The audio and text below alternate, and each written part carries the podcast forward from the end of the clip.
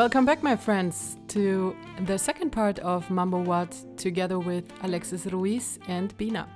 So, let me give you a little recap of the first part where we talked a little bit about Alexis' journey in Japan, his passion and love for the history of Mambo. So, yeah, keep listening and enjoy the second part with Alexis.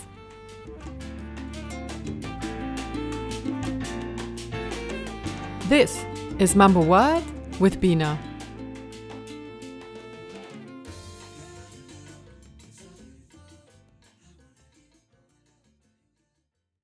But it's Yeah. nice to see like from from different perspectives because you know everybody has a different approach and a different perspective of how they see things. It's like when people uh, talk about mambo, uh, mostly people who never actually heard about sal- salsa or mambo before. Uh, if they say mambo, it's like a, uh, they think about Lou Bega. Uh, mambo number Mambo five. number Exactly. Do- do- exactly. That's what they think mambo two, is. Three, Yeah. four, five. Yeah. Everybody. The I mambo know. what? That's why my. Yeah. This is exactly the reason why this podcast. All is right. Mambo. Mambo what? exactly. Nobody knows what mambo is. exactly. But that's basically the, the portrayal of many people Mm. got exposed to mambo word. Mm-hmm. Like the, for me, it's like okay, that's the newer generation that knows. Now, Lou Bega is super old. I, I feel like okay, I'm getting old because uh, you know it's Lou Bega, and that was back in what 90s, right? Mm-hmm. 90s, early 2000s, something like that. Uh, but that's basically how many people got introduced to the word mambo, right? Yeah, and I would love people to understand the difference a little bit. Yeah. You know, like I feel when people talk about salsa, they see there, there's like a, I don't know if stigma is the right Or the stereotypical image, yeah, like right? yeah.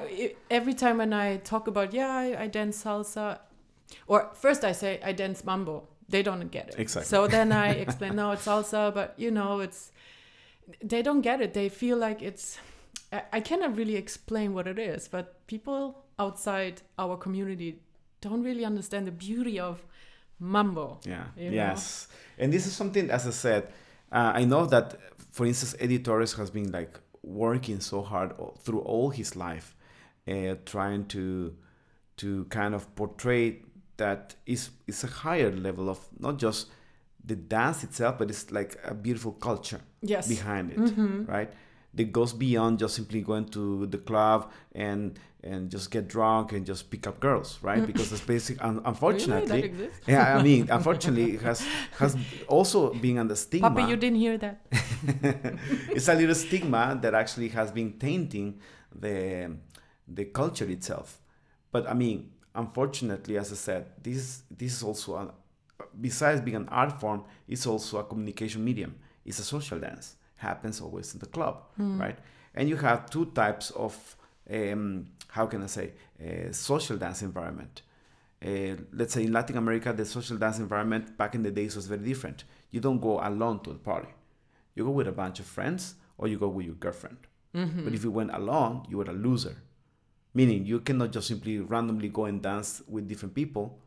It's like, okay, you didn't bring a dance partner. Wow, what a loser, kind of. Right. It was like that. You, you don't, if you want to ask a girl to dance, you have to check that she's alone or you ask the partner, like, can I dance with your partner? It used to be like that. It was super like orthodox in a way. But then it changed. And then uh, people like, uh, they don't really go in Latin America to dance. Like you don't see people buying dance shoes. You go to socialize to drink and by the way, when when gonna dance. It's very different. So when I went to Japan and when I went, let's say, to Europe, I, I was like shocked by how the communities, the, the, the social dynamic on the on the dance floor is very different. Mm-hmm. But it, it was happening already before in the 50s. So it's a very different type of culture. In the 50s, people went to dance, Yeah. right? I was social dancing um, in New York two years ago, completely different than to the Swedish community. It was so cool. Everybody's dancing with everybody, Yeah. no matter the level, and it's just beautiful. I really loved it. I mean, it's a different vibe, right? It's like Yeah. it's part of the culture of the city as well. And everybody's to- everybody's dancing mambo onto. yeah, I mean, people has this kind of I mean, people don't even think of on two. They just dance. Yeah. That's how they do it. That's how they learn. It's like it's not not such a thing as like in Europe. I think was much more more like uh, the established lines of, Mm. of the lane of you dance on two or you dance on one, because you know you got bombarded by everything that came outside, and also you know social media has been also kind of not bothering, but you know creating kind of like segregation in the on the dance floor. Mm-hmm. I think it's nice that people find their own way to, to dance and everything, but um, I think it's a 50 50 thing. Some people like that is like a, a, a room dedicated only for timba, a room dedicated only for line dance or like mambo line Mhm. dance, and another for like romantica, right? but then you, you start to kind of separate. And in some events where everything is mi- blended, mixed together, I mean, people don't, don't talk about on one or on two or Cuban, they just dance. They do. Yeah, I love that. And this happened in Latin America, let's say. But now, as I said, the, the dance communities has been kind of evolving parallel. You have the dance community that basically dance because of the culture, and the other dance community dance, of course, for the culture, but at the same time, is like uh, a little more elevated uh, dance culture, right? Back in the days, like as I said in Latin America, we, we used to be like that. You just dance because you dance. Uh, but now it's like even in Latin America, you have people who really want to educate themselves on how the, the dance technique was developed back in the 50s. Now you, I I, go that. back to my country and I see the level of the people dancing. It's like, wow, Mm-hmm. it's super. I mean, they got the flavor, but now they got the school, they got the technique. And it's so beautiful to see how it flourished.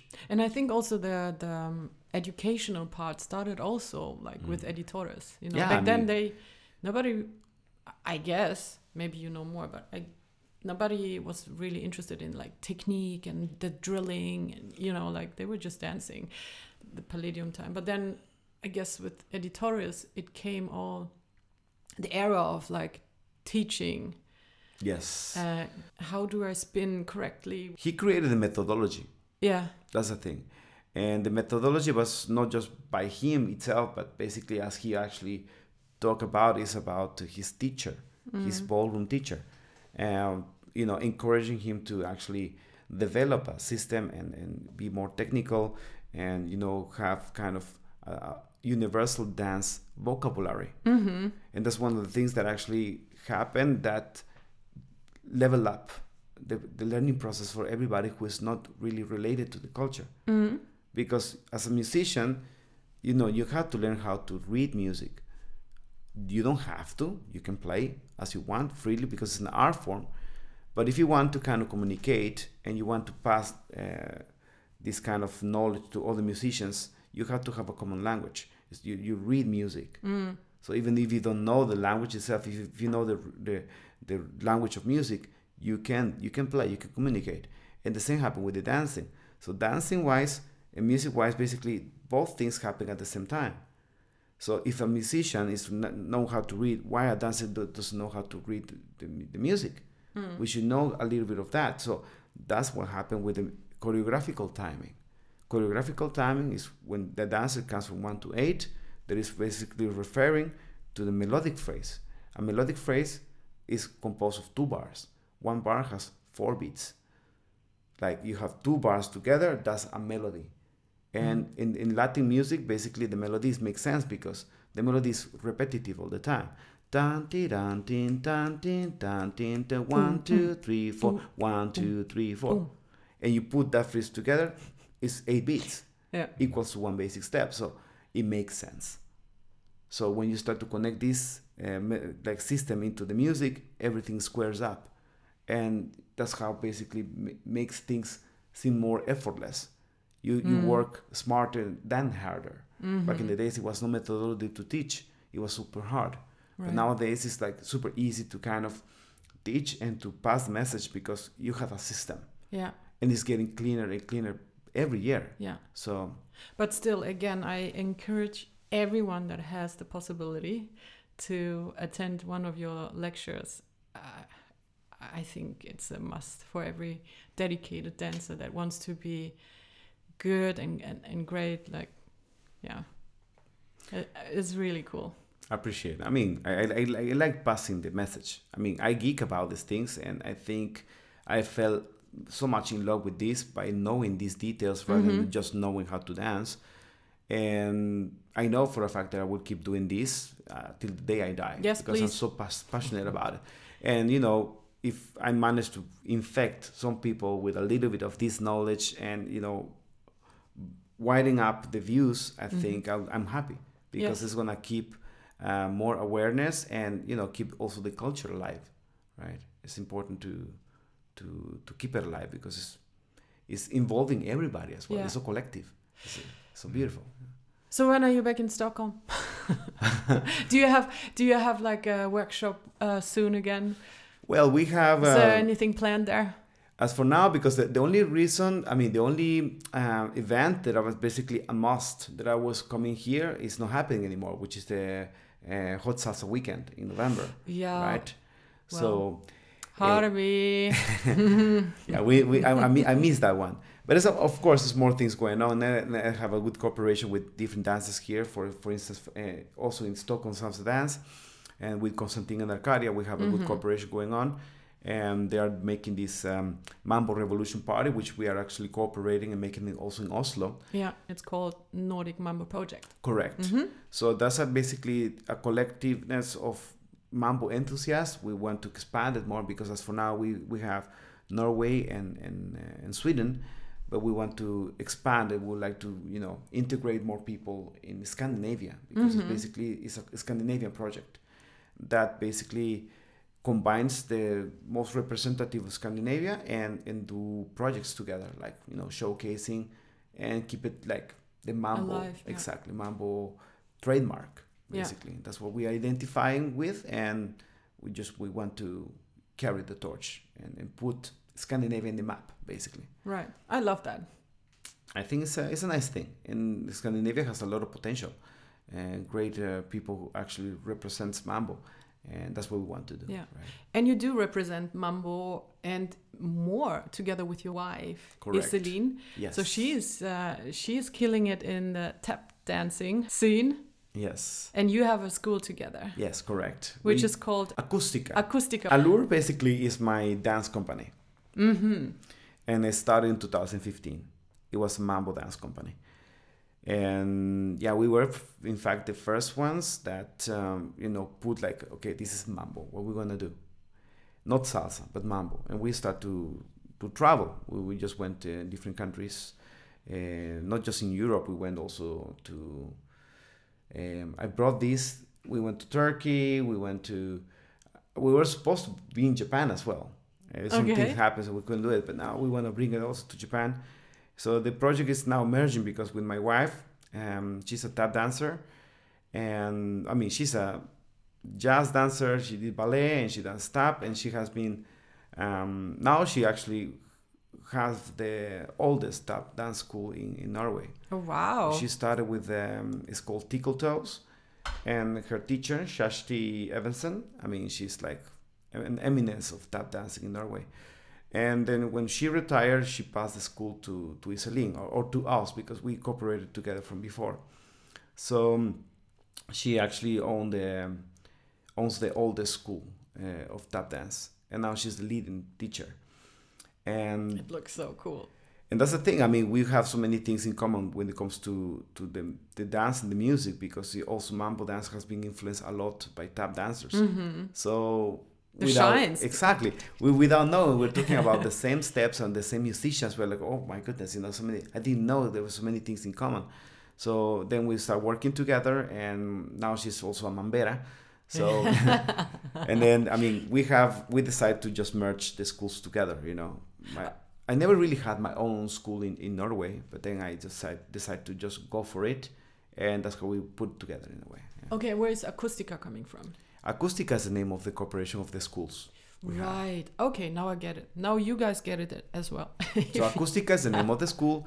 Allure is the name of the dance company. Now you Ah, I have. Allure Mambo Company and Allure Tap Dance Company. So Okay. Iselin also built his uh, tap company, and we co- we cooperate. So it's basically. And we have in our school uh, our annual uh, showcase, Mhm. so where we have basically a nice stage, and you know every every student, both in tap dancing and mambo, they they present a choreography, right? Okay. So that's happening in May. But also in Norway, we will have the annual uh, dance festival, which is called the Nordic uh, Salsa Experience. Oh, okay. And- when is that? That's in May as well. All right, you guys, you know where to be in May. And we're gonna work with the Nordic Mambo project. We are actually having a, a special tribute to the founder of what is called Son Montuno and the Mambo, which is Mhm. Arsenio Rodriguez. So it's gonna be a tribute show dedicated to the master. So we're gonna make a compilation of different things, and it's a surprise. We are actually putting things together. It's gonna be a lot of fun. But that's basically what's gonna happen in the in the days in these um, upcoming months that is involved in Sweden and Norway, Mhm. right? So yeah, All right. I think I need to buy tickets then. you should come. It's Yeah, really- I will. It's, it's going to be fun. It's a fun event. I indeed. love watching your shows. I remember the first ever show I saw you live was the Nordic Mambo project together with Konstantin, but it was just shines and with guys. It was at Hot Yes. Salsa Weekend. I think it was 2018 as well. Yes, it's true. That It's- was a nice one. You know, it's funny with Konstantin. We did uh, we did this choreography um, in Sweden for um, it was a festival going on uh, in uh, Västervik, Mm-hmm. I think, and it was like um, a camp Mm-hmm. uh, for boog and swing and also salsa. And with Konstantin, we decided to improvise a show. Let's do something together. And th- there, in, in, in this kind of cabin, At we the were- spot. exactly, we just mixed the song. We did the choreography in like four hours or something. And then we pre- presented the, the, the show, and we both liked it. People liked it, and said we're going to expand it. And then I did a piece in Norway. He did a piece in, in Sweden with his own people, and then we put it together. And that's basically how the Nordic Mambo project was born. Wow, I love it. Yeah. That's really cool. And what I also like about your um, your performance is that there's always a storytelling. Yeah. I saw one. Um, I don't know who your dance partner was. Uh, I think it was Katrin. Yeah, Catherine, she's still my dance partner. Yes. Yes. You know, there's always like a storytelling going on in, when Yeah. you when you perform. The other one, I think there was a performance uh, that I saw on YouTube um, that was in Japan. It was more like I don't know, Black Pearl kind of vibe. Yeah, yeah, yeah. Very jazzy. Yes, correct. So and then uh, and the latest one, also together with the Nordic um, Mambo project, together with Konstantin and other great dancers, there's also like you know the fight between the guys. And Yes. There's always a storytelling, and Yeah. you don't see that anymore so much. And I love that also about your project so much. I, think that I mean dancing is, is nice. I, I I I like to you know just dance for dancing or choreograph for dancing, but you can tell more. That's the thing. Oh yeah, And I've, I've always been kind of fascinated by my heroes. Basically, it's like Charles Chaplin, and also the old school dancers like Fred Astaire, Cyd Yeah. Charisse, you know, Gene Kelly. Uh, all watching all these old films, old dancing films. It's like so Mm. so inspiring until this day. I mean, they, they are like forever classics, right? And you can say so many things without a word. And I think there's something that's so charming about it. And for me, music tells a story. And I can just simply use the choreography to put kind of a visual aid to the story. Mm. this is what you meant with um, your body. use the body as an instrument, correct? Yeah, now It- I can I, I understand what you mean because not so many do that anymore. Telling a story. I mean, it's like it's like playing. It's like Mhm. I I'm, I get so um, amused and so kind of um, blown away when I see a, a virtuoso instrumentalist. Like let's say a conguero. Nowadays they like in in just one bar they play like almost 800 notes.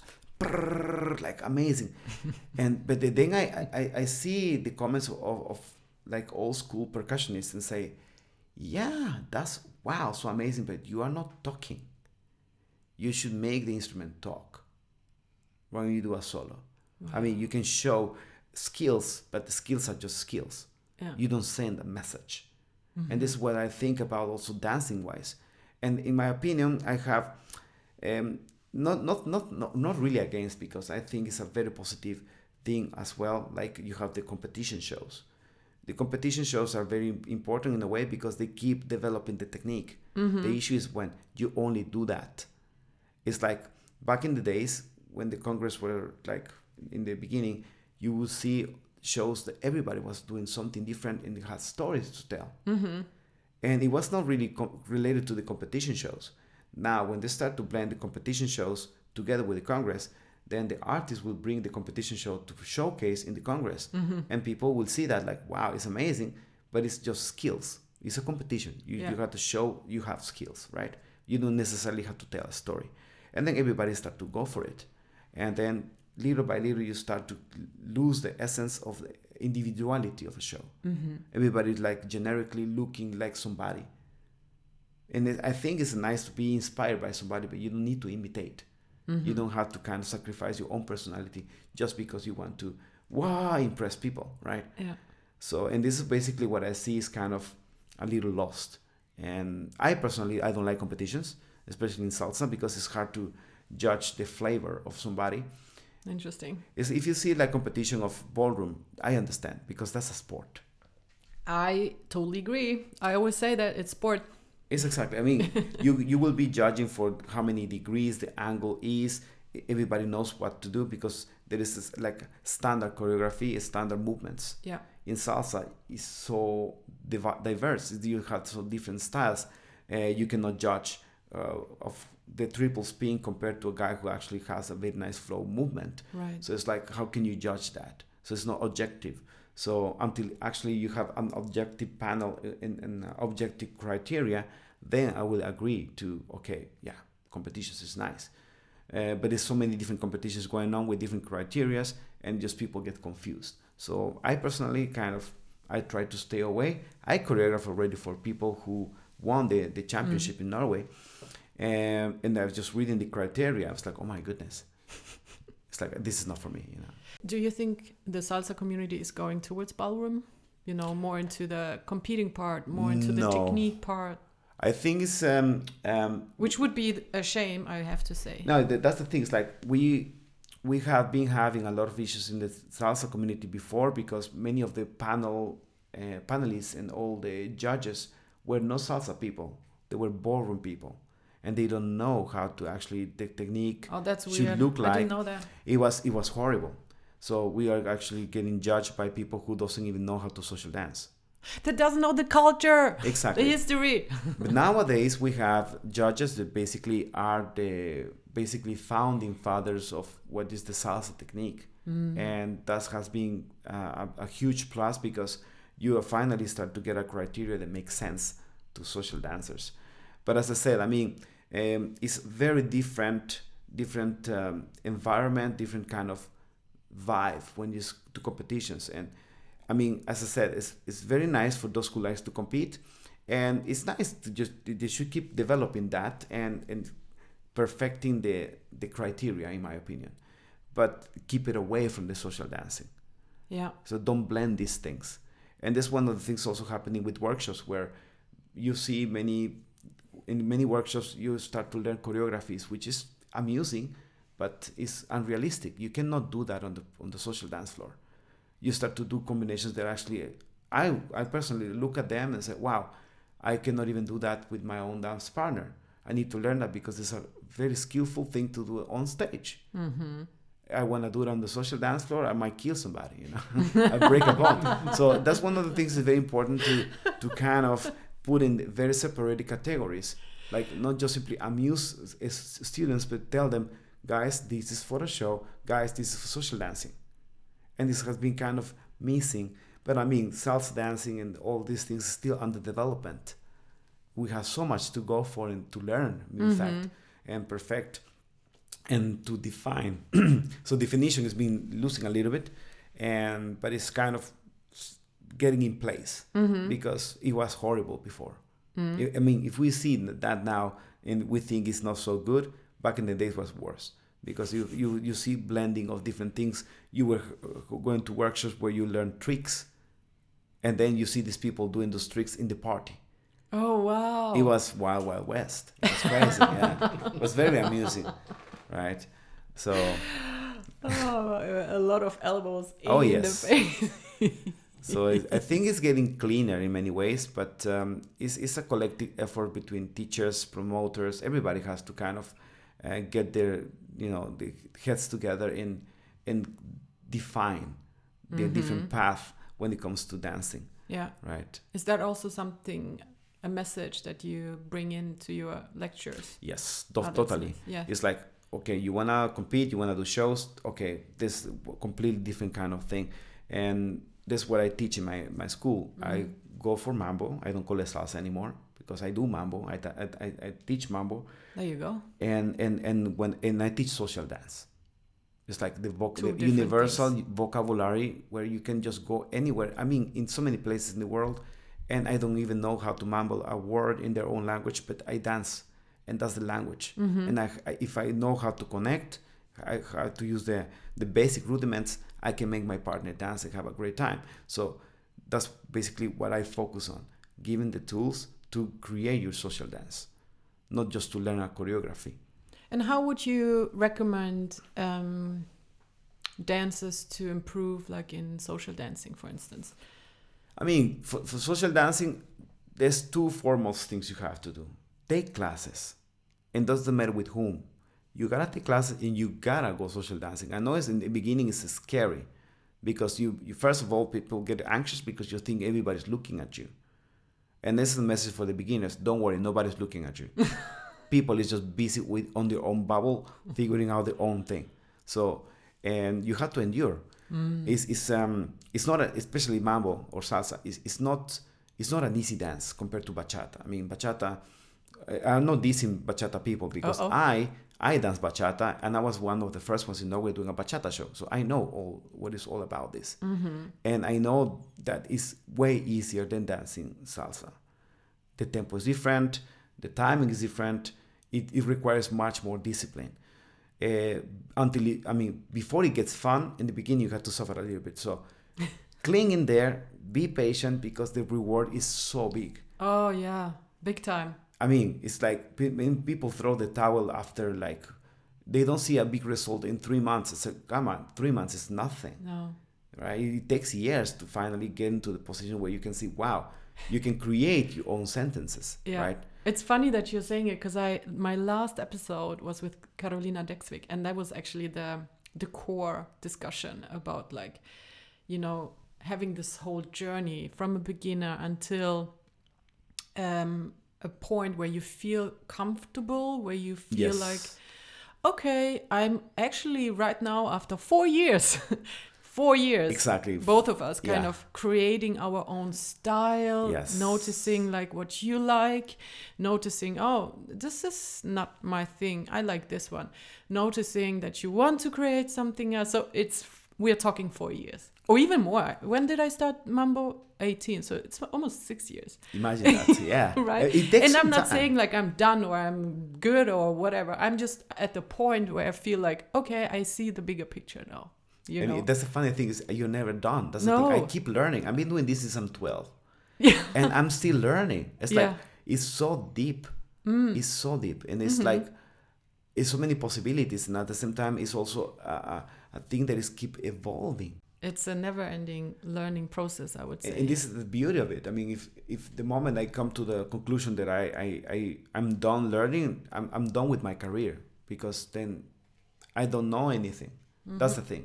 The moment you think you know it all, you know nothing, and that's the thing. Is even I love teaching beginners because while teaching beginners, I keep perfecting my technique, right right? And and and I get so amused by the questions because the questions from a beginner they are so truthful, they're so naked. Why don't and- we dance on four?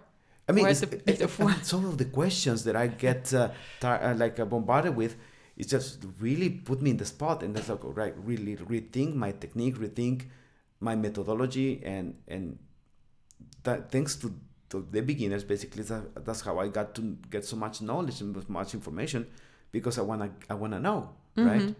And many things I don't ask myself because I take it for granted because I kind of feel that I know it, but I don't know exactly the the, the reason why. And that one question might just unfold a little teeny tiny universe of of history, facts, and and you know knowledge. Mm-hmm. It's like super amusing. and uh, even even music, sometimes I don't even listen to this. I, I might listen to one song, but then years passes by, I listen to the song again, and then it feels so different because I have different kind of vibe, different understanding, and I'm st- I'm, I'm standing in my career in a different position where I can actually uh, appreciate it on a different level. So, and that's one of the things. It's like self development where you can actually do the same thing, but you will never be able to feel it the same way. It's just Mm. like rediscovering different things on the same uh, topic in a way. Mm. Yeah.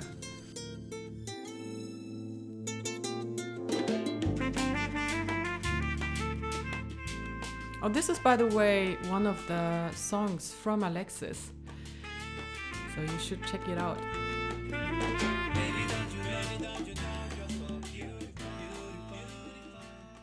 What is Alexis' style? Where is this coming from? Yeah, Alexis That- style, right? It's uh, well, basically this was this a nickname. Uh, it was given to me by the late uh, Albert Torres. Uh, Albert Torres, for those who don't know, he's um, he was basically the co-creator of the concept called as Salsa Congress. Mm-hmm. So Salsa Congresses has been there since 1997. Uh, the first one happened in Puerto Rico, and it was um, conjunction uh, cooperation between Albert Torres and Eli Irizarry from Puerto Rico, both Puerto Ricans. And they started the, the first congress called the Congreso Bacardi de la Salsa. So Bacardi was actually doing the festival, uh, bringing people from all over the world um, to know what was going on with salsa around the world because we're talking about before social media. People dance salsa, but no one really knows what the differences. And it was people was like blown away, like, okay, that's how people dance in New York. Oh, this is how the people dance in LA. Wow, this is the Cuban style, you know. And people like really like discovering. Uh, it was like a rediscovery of what was going on with salsa. So Albert Torres was uh, doing this uh, franchise, starting in Puerto Rico, went to LA, and eventually he went to Japan. And in Japan was this salsa congress going on. And of course, Albert Torres was already a figure everybody was talking about. And then I never met him before. And the congress was already happening in Japan in 2002. 2001, I think they started. And when I was living in Japan, um, I wanted to participate, but I didn't have a dance partner. And I was not allowed to participate. So if you don't have a partner, you don't dance. And I used to dance solo. And I was like, okay, I, I missed a chance, whatever. Then the organizer contacted me. And listen, Albert Torres is coming a little earlier to Japan, but uh, no one of our team either speak English or Spanish. So we want to ask if you would be kind to escort him, you know, uh, while, you know, they're going to be here. And I was like, okay, jackpot, that's my golden ticket. You know, I'm going to meet this guy. And he came with his wife at the time. She was used to dance very nice. Albert Torres, well, Albert Torres used to be a dancer too. So um, I met him and, you know, just talking, okay, where are you from? What do you do? You know, meeting him. One of my students in, in the city of Kyoto, he, he used to be a sommelier, like a Oh, wine taster. He used to mhm. have his own cava Right. and, you know, very expensive, very posh kind of pub. And he used to take classes with me. And when he heard that Mr. Albert Torres was visiting town, he was like, okay, I would like to invite him and maybe he can do a show. And since you are my teacher, can you do a show too? And I said, okay, why not? so they arrange everything to, to have the show for his uh, customers. No salsa people whatsoever. like just random people who just like to Loves drink- wine. Exactly. and we had two shows. One show was at 10 o'clock and the second show was at 2, 2 a.m. It was like, you know, a very interesting community this guy was having going on. So uh, I saw them perform, and then Alberto saw me perform, and he was like, "Okay, huh, very interesting dancing you got going on there," because I was mixing everything. I was dancing mambo, and then I was dancing with the music, and I was like compiling different things that even hip hop. I think I added into the mix. What a style. It was really weird. and then after the show, we went to eat something before the the second show, and there's where we start to connect. It's like I like um, what you do. I mean, um, tell me about your styles, and I start to explain with my background, things that I've been learning. And then okay, it's time for the second show. We went to the second show, and I could hear that the crowd was like cheering a little more heavily. People were a little drunk, and I felt like I was nervous. You know, mm-hmm. I was a, you know, a newbie at the time as well, and I had to open the show for Albert Torres, and he came to me, put his hand on my shoulder, and said, "Hey kid, are you okay? I, I see you're a little nervous. Are you nervous?" I was like, "Yeah, I'm a little nervous. Don't worry. I saw you dancing." I know people will like it. It's just do do go out there, do your uh, do your Alexis style, Alexis thing that you do. Oh. You know, and I did my show, and nice Alex style you got going on there. He said, okay, and then uh, when finished the show, uh, he said, okay, then I will see you at the Congress. And I said, no, why not? Uh, because I'm not in the lineup. I'm I'm I'm not allowed to perform. Why not? Because I don't have a partner. So you don't have a partner and you are not going to dance in the congress because you don't have a partner? He said yeah well this is basically the rules of the congress. I said don't worry let me fix that.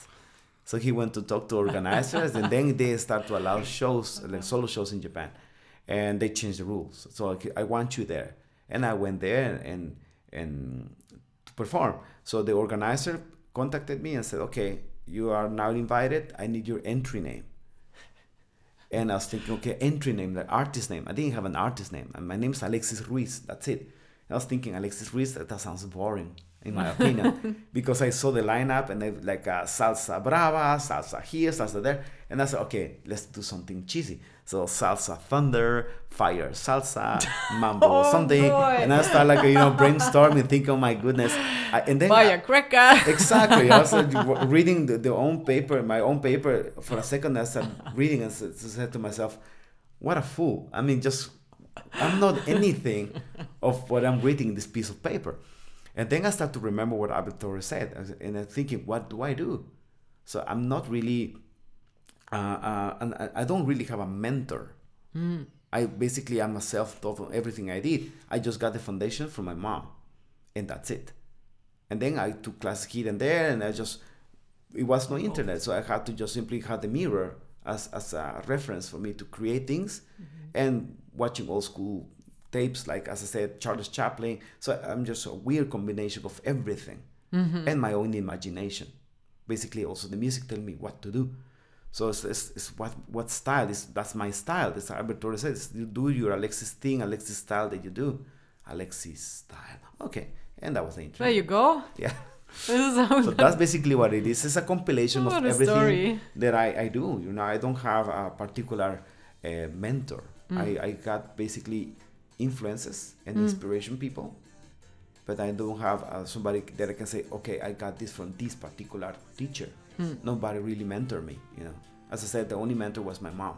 Mhm. But uh, until I left my country, and after that was nobody else really. Alexis style. It, that's basically what it has There you become. go. You know.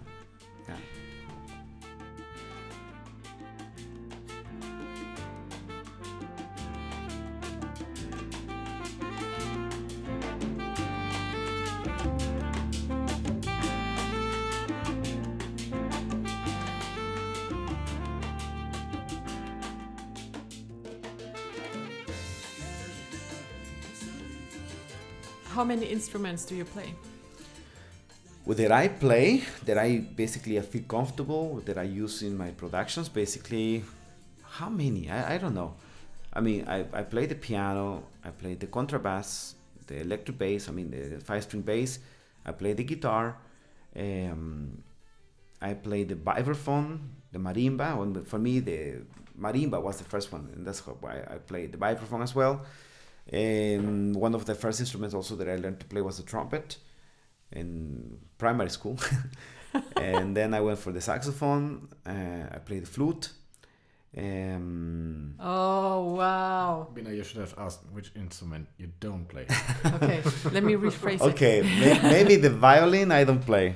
I mean, I, I haven't. Re- I just maybe I held a, a violin in my hand once in my life, and it was for f- brief seconds, just just to hold it. That's it, and I, I don't know how to play it. But basically, it's it's the same as the bass, basically, because you don't have frets. You don't have the lines where you define where the fingering is supposed to go Mm-hmm. and and this is very for me the contrabass is hard because of that because you don't have frets Mm-hmm. so you have to really learn the positioning Right. but um, I mean it's rhythm instrument, so it's super. I, I love the bass basically. But violin, I mean, I think I will kill somebody's ear if I it. go into that. So maybe not. Sounds like you're killing a cat or something. so Oh, man, that that I don't. And like the tuba, I don't know. Uh, the bassoon or like this like classical instruments, I haven't never tried them. So, and I don't think I will be in a position where I will do that in my own music. Uh, play the oboe in uh, salsa. Maybe I haven't really think uh, my much. Yeah, yeah. But that's basically what I I, I play the instruments that I l- I like to hear in a song. I will say that's why I Mhm. went to it. Like when I do a song, I wanna I have sounds in my head or instruments that I think okay, this might look cool, uh, sound cool, and then all right, I want to learn how to play that instrument. And that's how I basically I went into buying books, tutorials, whatever, because I, I don't really have a teacher to teach me how to play the contrabass. I had friends giving me tips. I just went to buy an instrument and uh, okay, get books, get tutorials, and just wing it.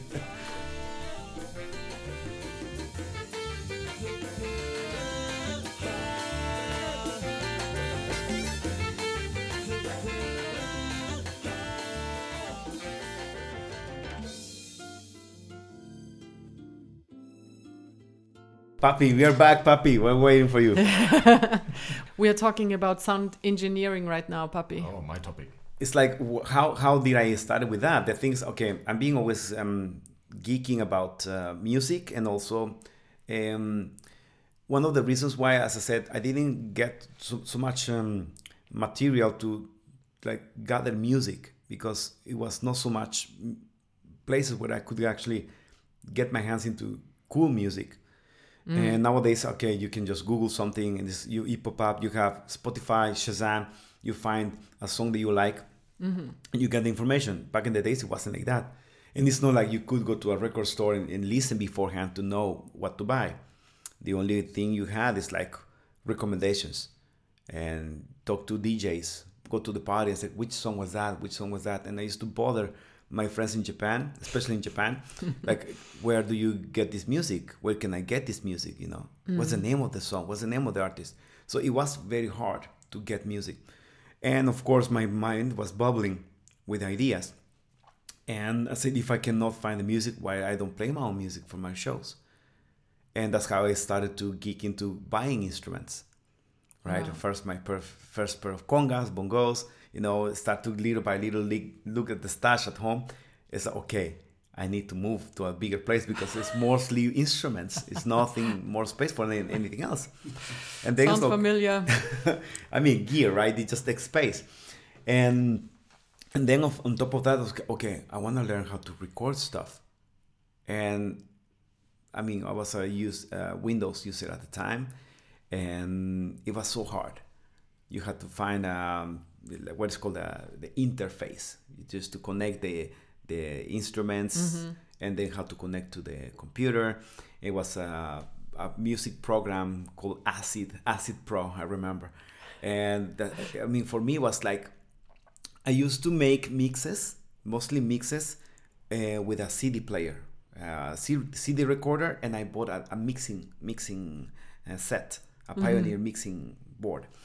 And I have this. Um, I, want to give a uh, big shout out to my my friend, uh, amazing DJ from Japan, DJ Angel. Angel, um, he was the first one making making my mi- my mixes uh, for the shows, and I used to kind of drive him crazy because I had this cassette player in Japan where actually I kind of made mixes and sketches and give it to him. And I, can you cut it here? Can you cut it there? It's in the two two minutes uh, 45 seconds and you know giving the recipe. And i went to him and uh, it was very hard because everything was analog. I mean you had the cd players you had the cd recorder you had to mix mix live.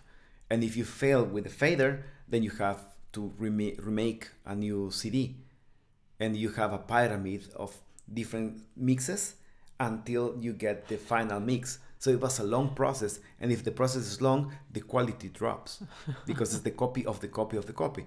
So it was Right. really really hard, and Angel was like a little frustrated because like I, he never get it right as I wanted. So then he was explaining me how to do it, and he recommended me a mixing uh, device. So I went to have a mixing machine and uh, two CDJs and a CD recorder, and I start to. That's how basically I, I bought a microphone, and that's how in, in old school shows you can hear Alexis Star.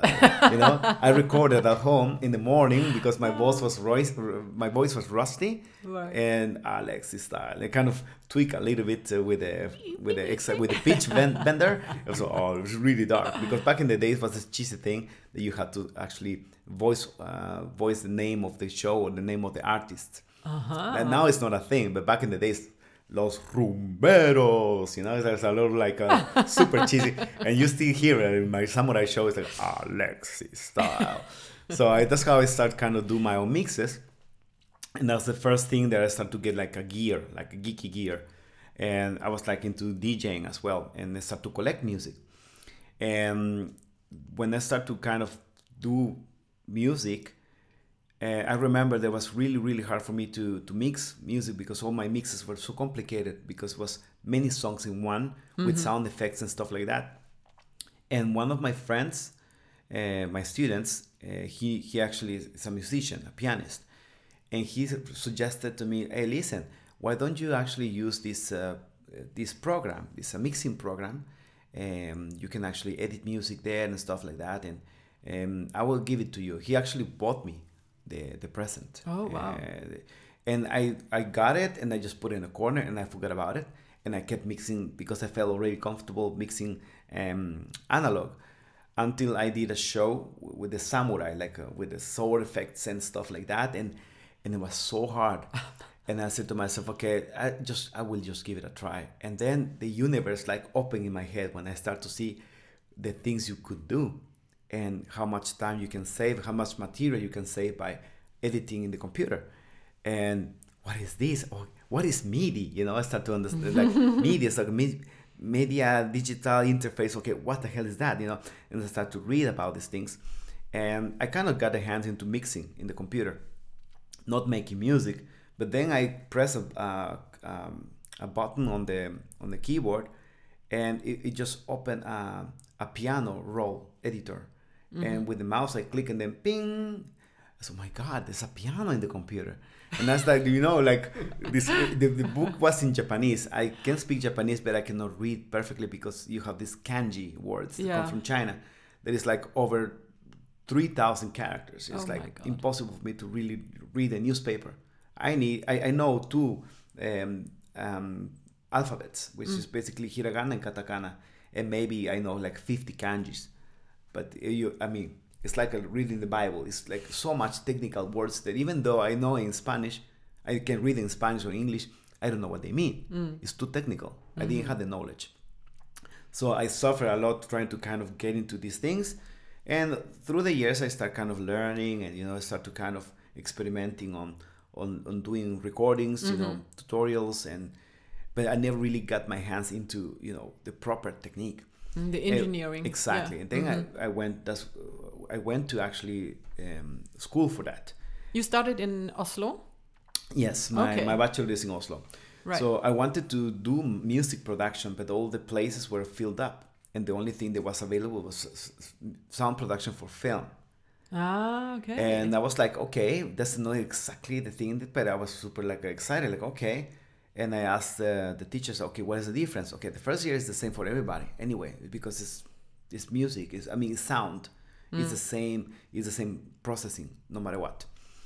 So why not? You know, and I went for it, and psh, my head just kind of cracked open, like okay, so many things you can do, and I get to know about you know psychoacoustics, uh, about, about acoustic treatment, and a lot of different things. You know, a lot of topics. And I went back to the old recordings that I, I made, mm-hmm. and I re remade them or recleaned them because I didn't have any clue. I, I then I understood what I was doing that's so wrong, cool. and then I remake it again, and then I start to do, do new recordings, and that's okay. Now I think I got the trick, right? You want to edit my podcast here? I would love to. I mean, I will say that it's It's actually a lot of material what we have here. no, but it's, I think it's a it's a judging for the setup you have, is is sturdy. It's Oh, nice. thank you, thank you. I, It's, it's all Papi. is- Papi is doing good job with this. Yeah. Very, very well. Yeah. Uh, Alexis approves. Yeah. Alexis style approves. I'm yeah. the I'm the creative, uh, but but Papi is the Papi is the, is, the, is, is the gear geek. Exactly. And I can say you have good stash here. I like it.